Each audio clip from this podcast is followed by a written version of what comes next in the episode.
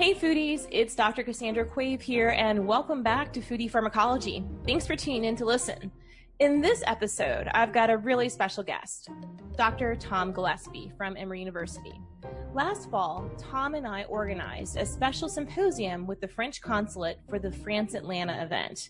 We invited researchers from across the US and France to present on their work as it relates to biodiversity and human health. Human and planetary health are linked to biodiversity in ways that are not always clear or even appreciated by the public. Even as more species are disappearing in the wild and becoming threatened with extinction, others are also being introduced to new environments. This raises a lot of questions of how such environmental changes will impact our everyday life. Little did we know at the time just how prophetic the topics discussed at this symposium would be, and later as COVID emerged, likely also from a zoonotic source. I thought now would be a good time to share some of the big picture concepts discussed at the symposium and also learn more about the impact of biodiversity loss, the wildlife trade, and wet markets, and the impact they have on human and planetary health. First, though, let me introduce you to Dr. Gillespie.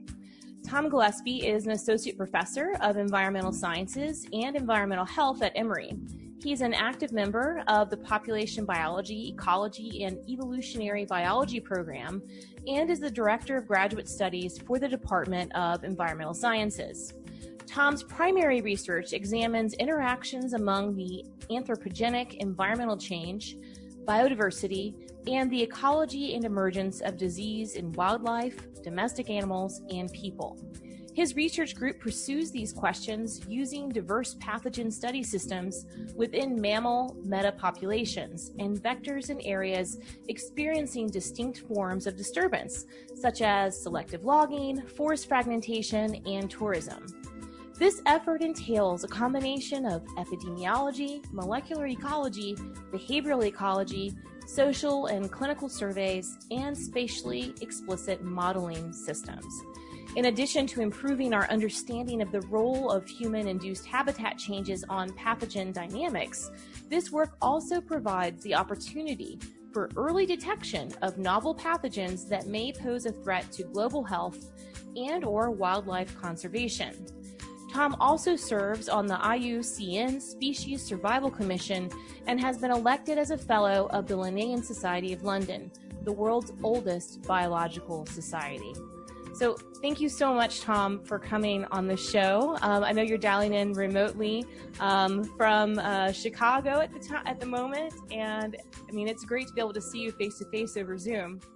Yeah, thanks. Thanks for having me here, Cassie. Um, yeah, looking forward to the discussion.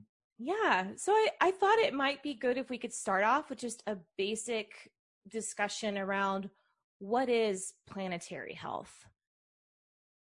So there are several terms that you'll hear, I think, more and more often now that people are thinking more about the interconnection between our health and the environment. And planetary health is one of those, one health is another, mm-hmm. and ecosystem health is another. And all of these are ways to try to simplify something that's very complex into a packageable uh, way to bring this to the public, to policymakers, to really have people understand that there are important linkages between our health and the health of other species, um, as well as the environments within which we all share.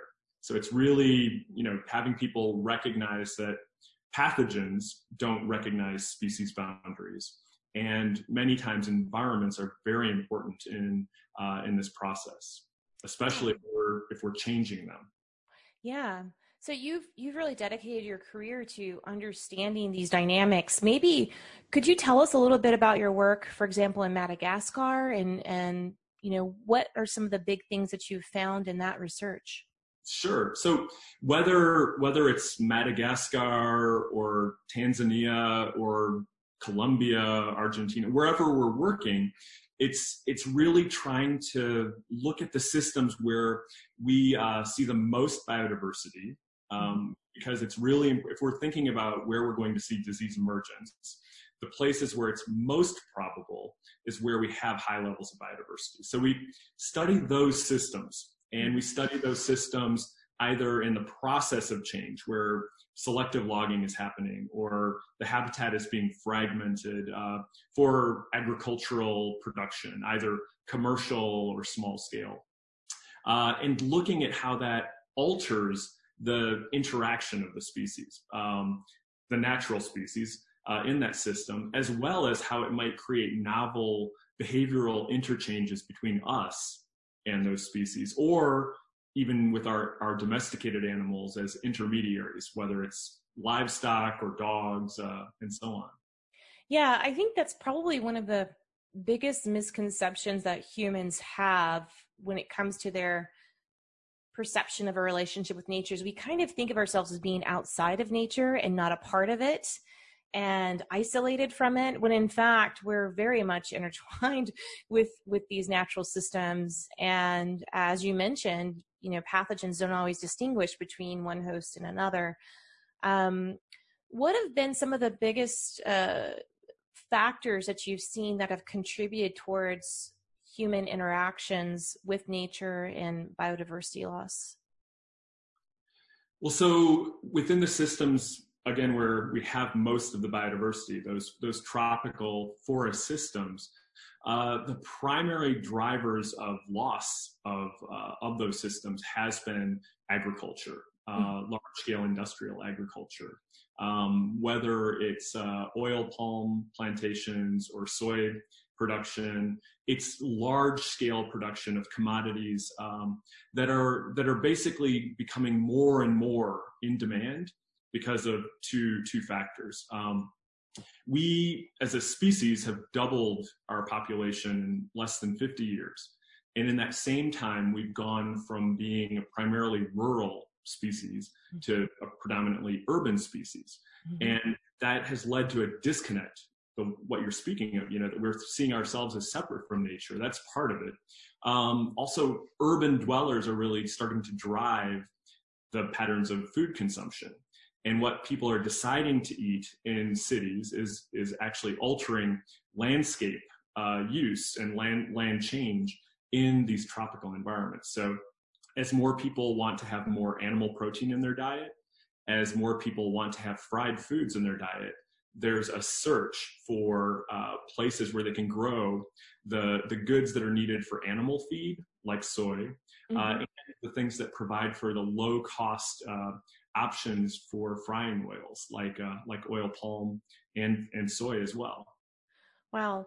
Yeah, it's hard to imagine, you know, when you make that choice of what you're going to cook for lunch or for dinner, it's hard to imagine that that choice has an impact in some cases on the other side of the world. Um, um. The so like Brazil is uh, a major producer of soy, um, but it's important to remember that 25% of that soy production impact that's happening in the deforestation associated with it mm-hmm. is supply for the European Union market, for example. Really? Yeah. And a lot of these, as you mentioned, are not purely for human consumption, but rather as animal feed. And again, fueling the consumption of large amounts of, of meat proteins across the globe. Yeah. And then the after after those drivers of you know soy and oil palm, um, the next largest driver is actually beef production itself mm-hmm. uh, for pasture, pasture raised beef in, in tropical systems. Yeah. So our food, the choices we make are, are really directly linked to some of these patterns of land use change where spillover of pathogens is an unintended consequence of that that land conversion process. Yeah. So when you speak about land conversion, can you paint a picture of this? Let's say that we're in a tropical forest, perhaps let's use Brazil as an example. What does the land conversion process look like of going from a forested environment to a beef cattle farming enterprise?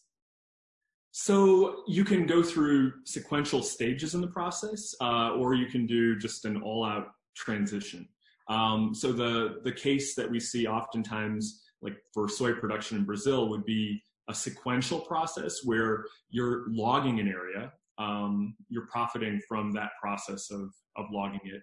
And in many cases, that forest, the, the timber, is a positive externality for whoever's logging it. They didn't have to pay for the process of creating that bio, biomass that's then being converted uh, to timber. Um, so that's uh, a win-win for the those cutting it if we don't impose a cost on that mm-hmm. um, at some level.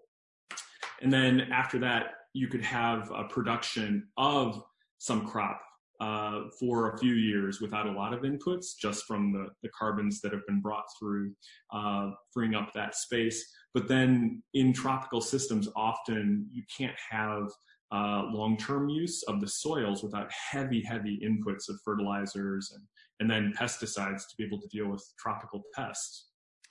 Uh, yeah. And so um, after a while, this can, gets converted to pasture, and then you basically can can have cattle production in those areas. The the alternative to that is if you look at what happens with oil palm. Uh, if you think about Borneo, uh, where we've seen tremendous uh, uh upscale of this process, it's typically a burning of the forest, and that burning process, you know, has tremendous impacts on uh, global carbon stores and uh, air quality and many factors. At the same time that you're you're in the process uh, leaving some carbon from that process for uh, for the plantation that will come next. And so they burn the the area and then they plant the the, the oil palm trees. Yeah. Well this has a tremendous impact not only on um, on kind of human systems, but also that of primates and other animals. I I had the opportunity a number of years ago to travel to Sumatra and visited some of the um, one of the orangutan sanctuaries because their habitats have been so incredibly fragmented through um, planting of oil palms in the region. Um, can you tell us a bit more about impact of these of these um, large agribusiness kind of initiatives, what impacts those have on local wildlife? I know you um, work a lot with primates. Maybe we could start there. Yeah, I mean, so with with a lot of these activities, it's it's basically a complete removal of the forest, and so those animals no longer have a place to live. Um, with the primates, that typically doesn't bode well because they can try to move into other areas, but they're already going to be resident individuals of their species and they're going to start competing with those individuals for resources uh, and mates. And so it doesn't tend to work out very well. And that's been one of the challenges with the sanctuaries for the orangs. There's nowhere for them to go. Mm-hmm. So have so many orangs and they want to be able to reintroduce them. But if they're reintroducing them into the few remaining forests and those are already at capacity, um, you're basically just creating more competition. And you'll end up not increasing densities in those areas. You'll just cause a pretty painful process for the animals involved in that competition. Uh, the other the other challenge is that in some areas where these plantations are going in, people are hunting those wild primates as part of the process. You know, it's easier for them in a remote area to hunt locally than to bring in food from outside. Mm-hmm. So sometimes part of their pay might even be in uh, bullet casings or uh, you know some some other way to be able to hunt in those areas, uh, whether it's with snares or or with guns. And uh, we know that some of the important diseases that have emerged from wild primates to people uh, emerged through that process of people hunting and then butchering uh, wild primates. so HIV being, you know, the, the most important in that regard. But we also have examples of that with apes being exposed to Ebola from uh, a reservoir and then people being exposed via the ape uh, when butchering them. Wow, wow. Well, and now we, I know that there's been reports in the news also that um, primates may also be at risk from the coronavirus. Um, can you speak a little bit to that? So we're not only seeing transmission of disease from from one direction, but also back in the other direction. Yeah. So in this case, I mean, it's it's such a crazy world that you have, you know, the impacts in the tropics leading to global pandemics that can then come back to the tropics in a, in a different way and impact different species. So the the unfortunate situation for the wild primates is that as our closest relatives, when we're susceptible to something, they're often susceptible as well. And we've seen this with a number of respiratory pathogens before with the wild apes, where we've had, you know, even things that cause the common cold in people uh, have caused mortality events in multiple ape species at multiple sites. Um, so we're really concerned about uh, the COVID-19 pandemic in that same way, especially since the SARS-CoV-2 virus that's causing uh, the disease um, has a receptor uh, compatibility uh, for humans that we also see in a number of these what we call catarrhine uh, primates, the the apes and the old world monkeys. Um, they're all susceptible uh, as far as we can tell, and other primates uh, have greater um, similarities in that receptor within their within their genome compared to a lot of other species. So the question is kind of at what level will we see susceptibility beyond the old world monkeys and the apes? But we're extremely concerned with uh, with those species, especially um, the ones that are more terrestrial that come to the ground, and they're the ones that will have the greatest overlap. yeah. People. Wow.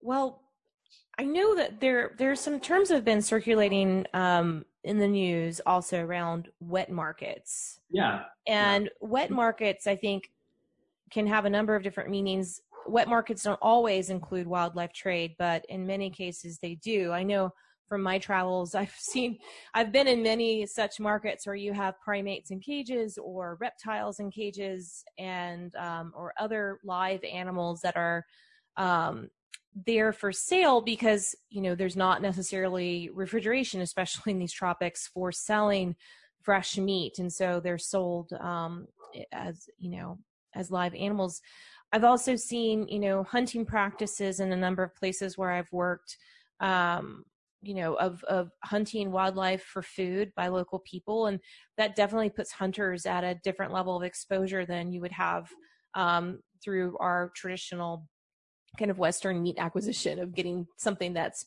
pre pre butchered and plastic wrapped, you know. So I wonder if maybe we could talk a bit about this around wet markets and wildlife trade, and maybe can you tell us a bit about like just how large or how how prominent is the global wildlife trade for food, and is this something more that's done by kind of small scale local consumption, or is this also spreading to a larger kind of global distribution?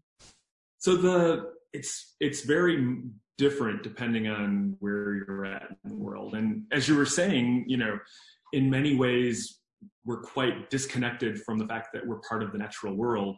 Um, the the way that people in the Western world approach food in this kind of very sterile, disconnected way, I think it's part of the the misunderstanding of sort of how people around the world are connecting with nature through their food, whether it's medicine or the link between you know food being medicine, like related to your work, but also the diversity of of animals uh, that that would go into a potential diet, and it's very different depending on where you are, how reliant people are on those natural sources of, uh, of animal protein, uh, and how much of it is coming from terrestrial systems versus, you know, the oceans.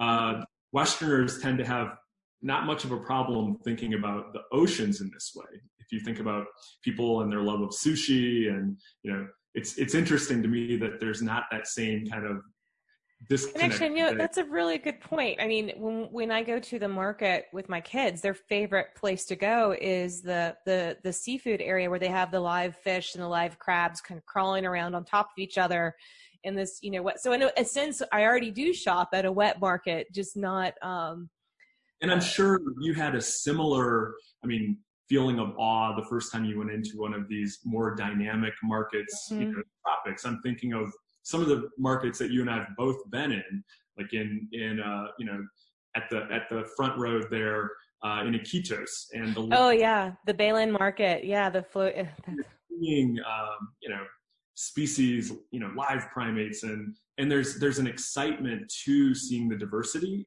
but then at the mm-hmm. same time it's sinking into all the connections between you know conservation issues and issues of potential disease and and so on. So yeah, it's a great window into understanding kind of for me plant diversity in the area like what plants are being traded what plants are are locally found. And, and for you who's more interested in, in kind of the animal trade it's got to be fascinating. Yeah. So we we were when you think about these wet markets you have the trade of live animals you also have hunters that are um, you know hunting wildlife for food. I've seen on many occasions, um, especially in, in the Amazon, it's very common to hunt adult primates and then keep the young as kind of a pet for the family. I've seen this and you know, it's kind of you you give the baby monkey to the daughter in the household and it's kind of like her baby doll toy she raises for a while when it's old enough they then eat it and there's a different kind of connection with um, with wildlife as a source of food but again this also opens up opportunities for disease transmission so maybe we could talk about that. I know you have a number of models and um, projects that evaluate these dynamics of disease transmission. Yeah, so that's that's a really important point. So one point of potential risk is when people are butchering the animal uh, and having that blood-to-blood contact, um, or you know, exposure to any of the bodily fluids that could lead to transmission dynamics. Uh, and then the second is this kind of close, intimate contact. Uh, that's either by choice, in, as in the case of taking on the, the baby monkey as a pet, keeping it in the house. It's going out into the system around the house, interacting with uh, other species. In, in many cases, people may have dogs, but they're hunting dogs and they're not brought in to the family life in the way that the monkey is. So it's very different from maybe the way you might have a, a pet dog at home. Mm-hmm. the dog's not ever entering the house, but the monkey is. and the monkey could actually transfer something to you from the dogs or from some other species that you may not be interacting with directly. Uh, so that's another important component of it. Uh, and then we have the unwanted interaction of the peridomestic species the rats and the mice. And that's a really common phenomena in the systems where we work as well. People don't have the capacity to protect their food reserves as well as we might have uh, here. So they're often losing agricultural uh, yield to these pests. And then they're also losing some of the food they're storing for long-term use to these pests.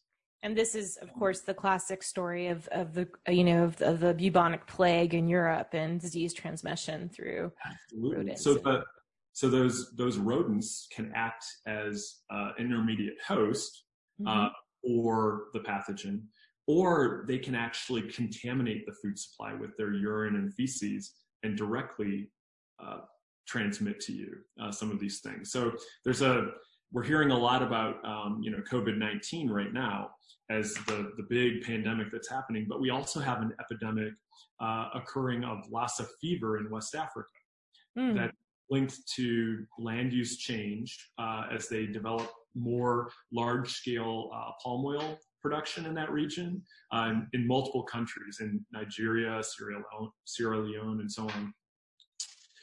Um, and where the rodents natural rodent species that had been living in the forest, now that the forest is gone, have moved into the homes of oh, nearby wow.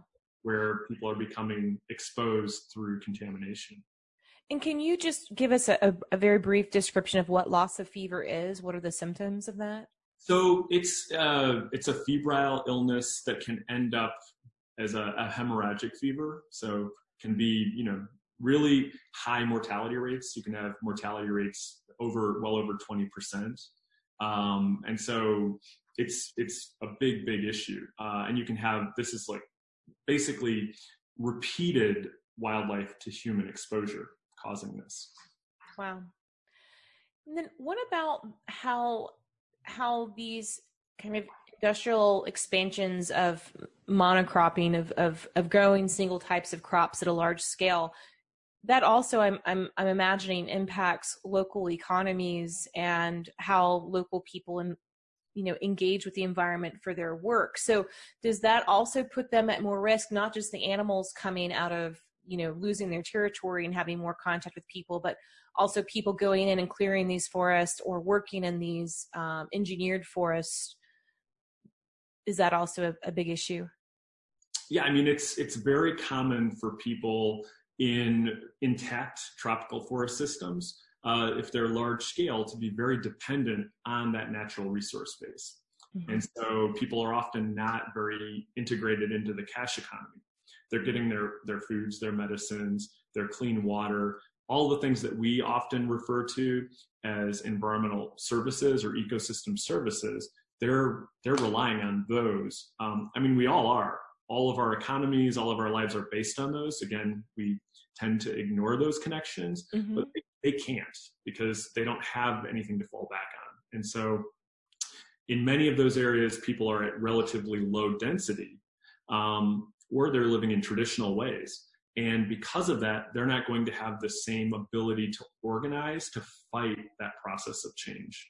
Um, so you get into human rights related issues, indigenous rights uh, in a lot of these areas where uh, it, it's very complex and, and challenging. So moving forward, Tom, what are some of the major things that scientists um, should be looking at when it comes to understanding these planetary and human health dynamics?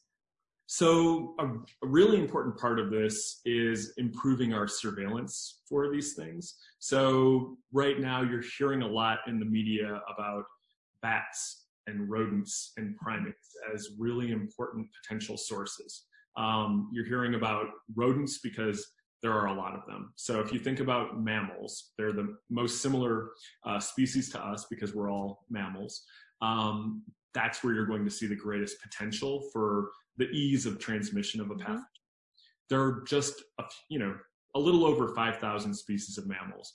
Half of those are rodents.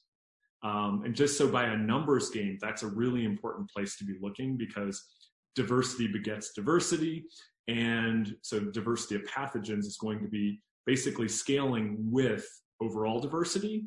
Uh, and then on top of that, we have some species where there are unique aspects of their physiology that make them even more important than just their, their numbers in terms of how important it is to look at them as potential sources. And bats fit into that scenario.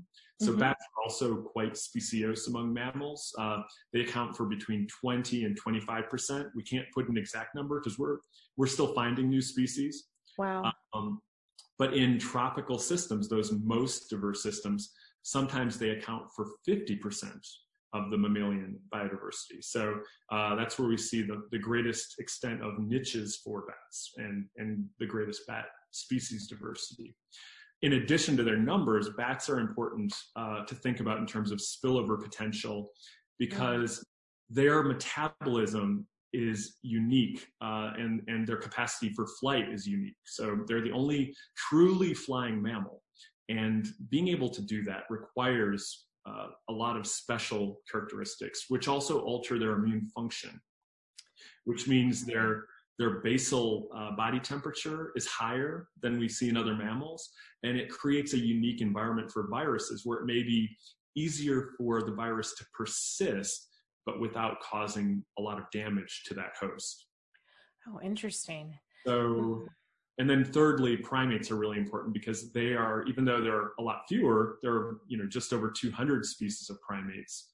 They are the species most closely related to us. So it takes the least evolutionary change for a virus to become what it would need to be to, to do well in humans. Wow. Yeah, and you really hit on something important with with bats and their mobility and they also play such a big role in in the health of many ecosystems in terms of being pollinators for a number of, of plant species and also helping with control of insect populations. I mean so it's we don't want to put this out that bats are not just you know disease vectors. They are incredibly important parts of of ecosystems and so what would monitoring disease emergence look like? Are we talking about taking samples of feces or are more invasive techniques needed like blood draws? How does this work? So there's quite a bit we can do from fecal material but we do need to do blood draws for lot of these things to be able to rapidly do this and we can do this without causing uh, you know without killing animals we can do this where we can take the sample and then release them and and there have been a lot of kind of opportunistic uh, processes through various you know, agencies and entities to try to do surveillance. Um, you may have heard of PREDICT. This is a USAID funded effort to do this.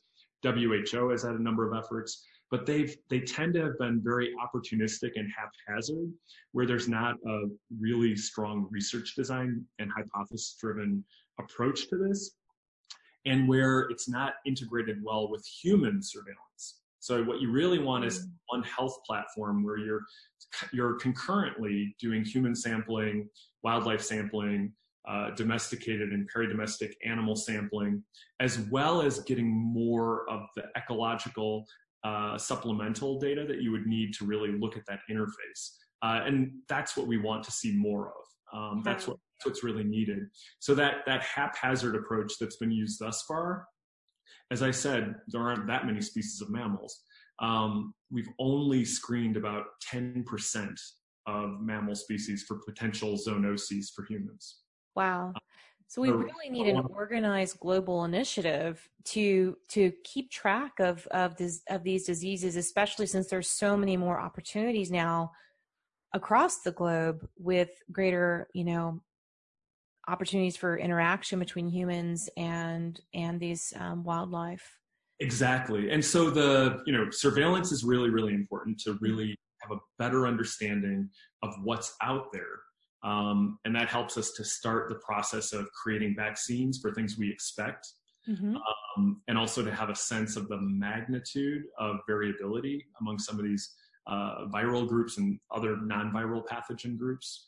Um, the other really important thing is, again, like you were saying, these are really critical species in terms of a number of ecosystem services. So, bats, primates, uh, and rodents are all playing critical roles, as well as many other species. But the ones that you know people are most concerned about for spillover, we can't just get rid of them. Yeah. Um, you know that would that would doom us in terms of our economies, which are highly dependent on pollination and and other processes from you know rodent or um, basically uh, pest control as well is another major service that's provided. Um, flying insects, uh, malaria control, and other uh-huh disease control via bats. So all of these things would be lost. And the process of us trying to hunt them down and get rid of them is exactly what we would do if we wanted to cause a spillover in the first place. exactly. We would maximize the chance of a spillover. Uh, and not one spillover, but many in succession. Yeah. So, so if you could envision your dream global task force, um, what would that look like? And you know, I think how could we better connect environmental monitoring with proactive health measures, as you mentioned, in terms of getting ahead of the curve on generating vaccine prototypes, you know, in case we do have spillover events? Like, what would that look like in an ideal world without funding limitations? I mean, a, a big, big part of it is really about not siloing health and environment. That's a really big part of it because there has been this tradition of keeping environmental factors over here and health factors over here. And I think part of that is that infectious disease has tended to be far less important in developed countries where many of the policy drivers have been happening uh, for the past hundred years. And so it's been on the back burner where, you know, West Nile virus and Lyme disease are the things you hear about when you hear about infectious disease here, or you hear about the influenza seasonal uh, outbreak. Um, but those are very minor players relative to you know causes of mortality and reduced uh, quality of life in the in the United States and Europe and, and other developed countries. When you go to developing countries, infectious disease is very common and, and is something that is a major cause of mortality and, and reduced quality of life. And so the the global health movement is very aware of that connection. Mm-hmm. Uh, and the linkages to environment are becoming more and more clear. But I think we need kind of at all levels uh, this interface to to be strengthened um, to have people working together on these things. Um, and we all know it costs money to do these things. And that's one of the weird things with this siloing effect is that they've created this place right in the middle where there's very little funding available. So there, it's very hard to find funding to be able to work on understanding disease dynamics in wildlife.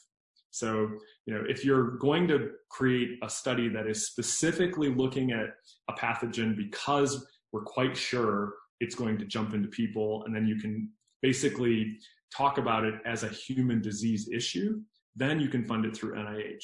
But to do anything more nuanced, where you're still trying to understand the complex dynamic in nature, which is one of the most important things we need to do if we're going to stop spillover. Yeah that kind of falls outside of NIH's typical peer review. And they have a very small program between NSF and NIH that funds, you know, a handful of projects per year uh, that's at that interface. And, and, for the listeners, just just to define those acronyms, NIH is the U.S.'s National Institute of Health, and NSF is the National Science Foundation.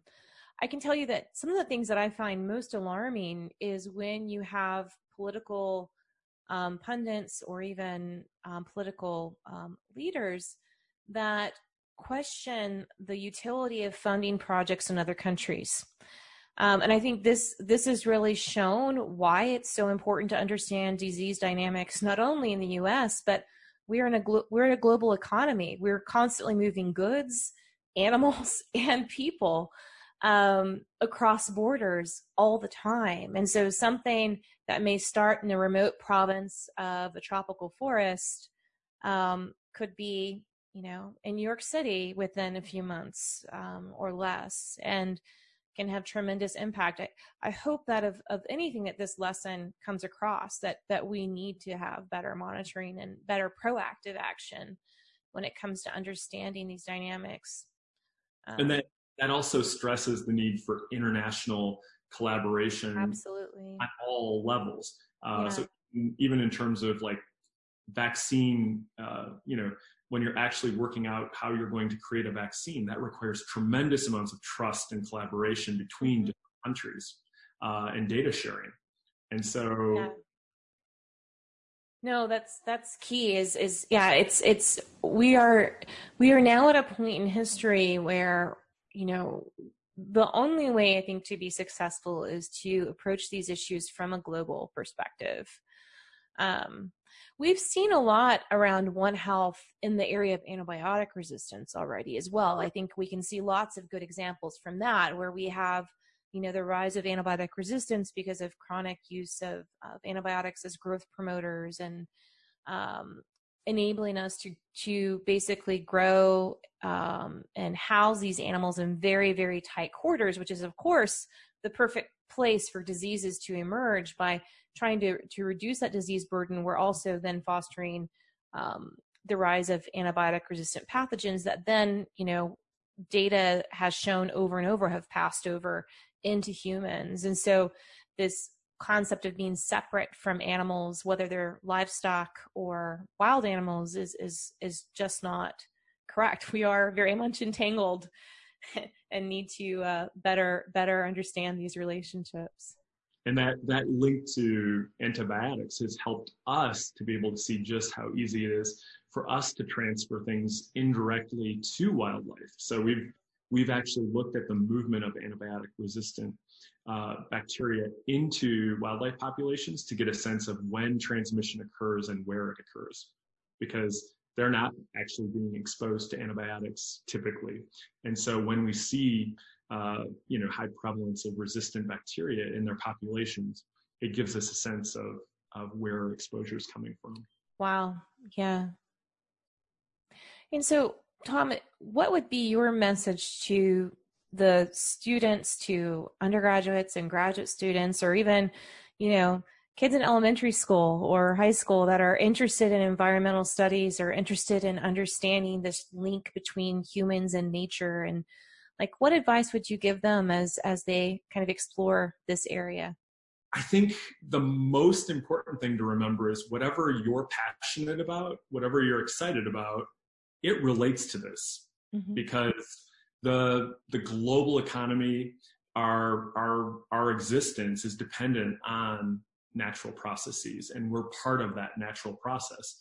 And whether you're you know just absolutely passionate about food, you know that we've talked a lot today about that component and how on all these different levels you could be engaged in this process you know what's driving deforestation that's leading to spillover you know it's the fact that we're clearing more land for specific commodities to be grown.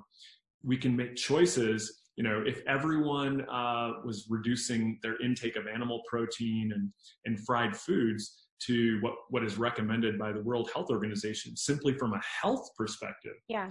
that would get us a lot closer to where we need to be.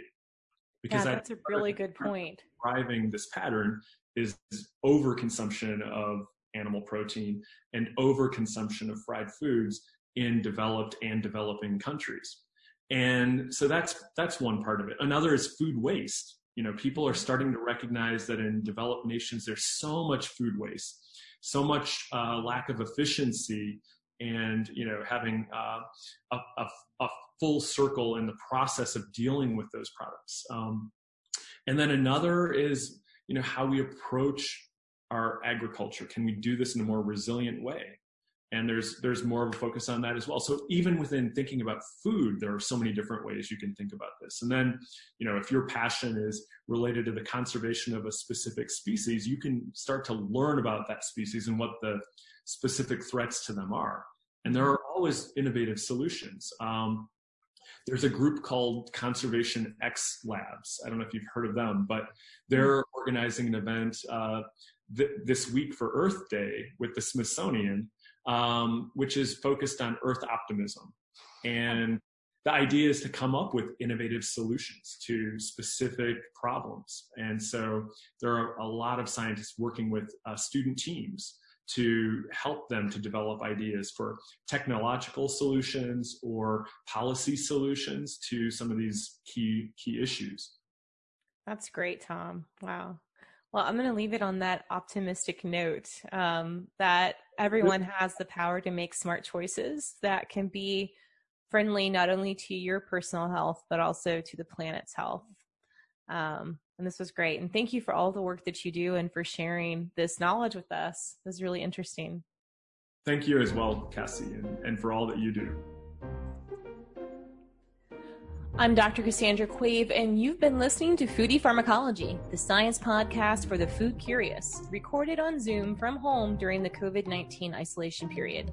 You can subscribe to the podcast on Apple Podcast or SoundCloud. We've got an amazing lineup of topics and shows for you this season, so be sure to mark your ca- calendars because new episodes are coming out every single Monday.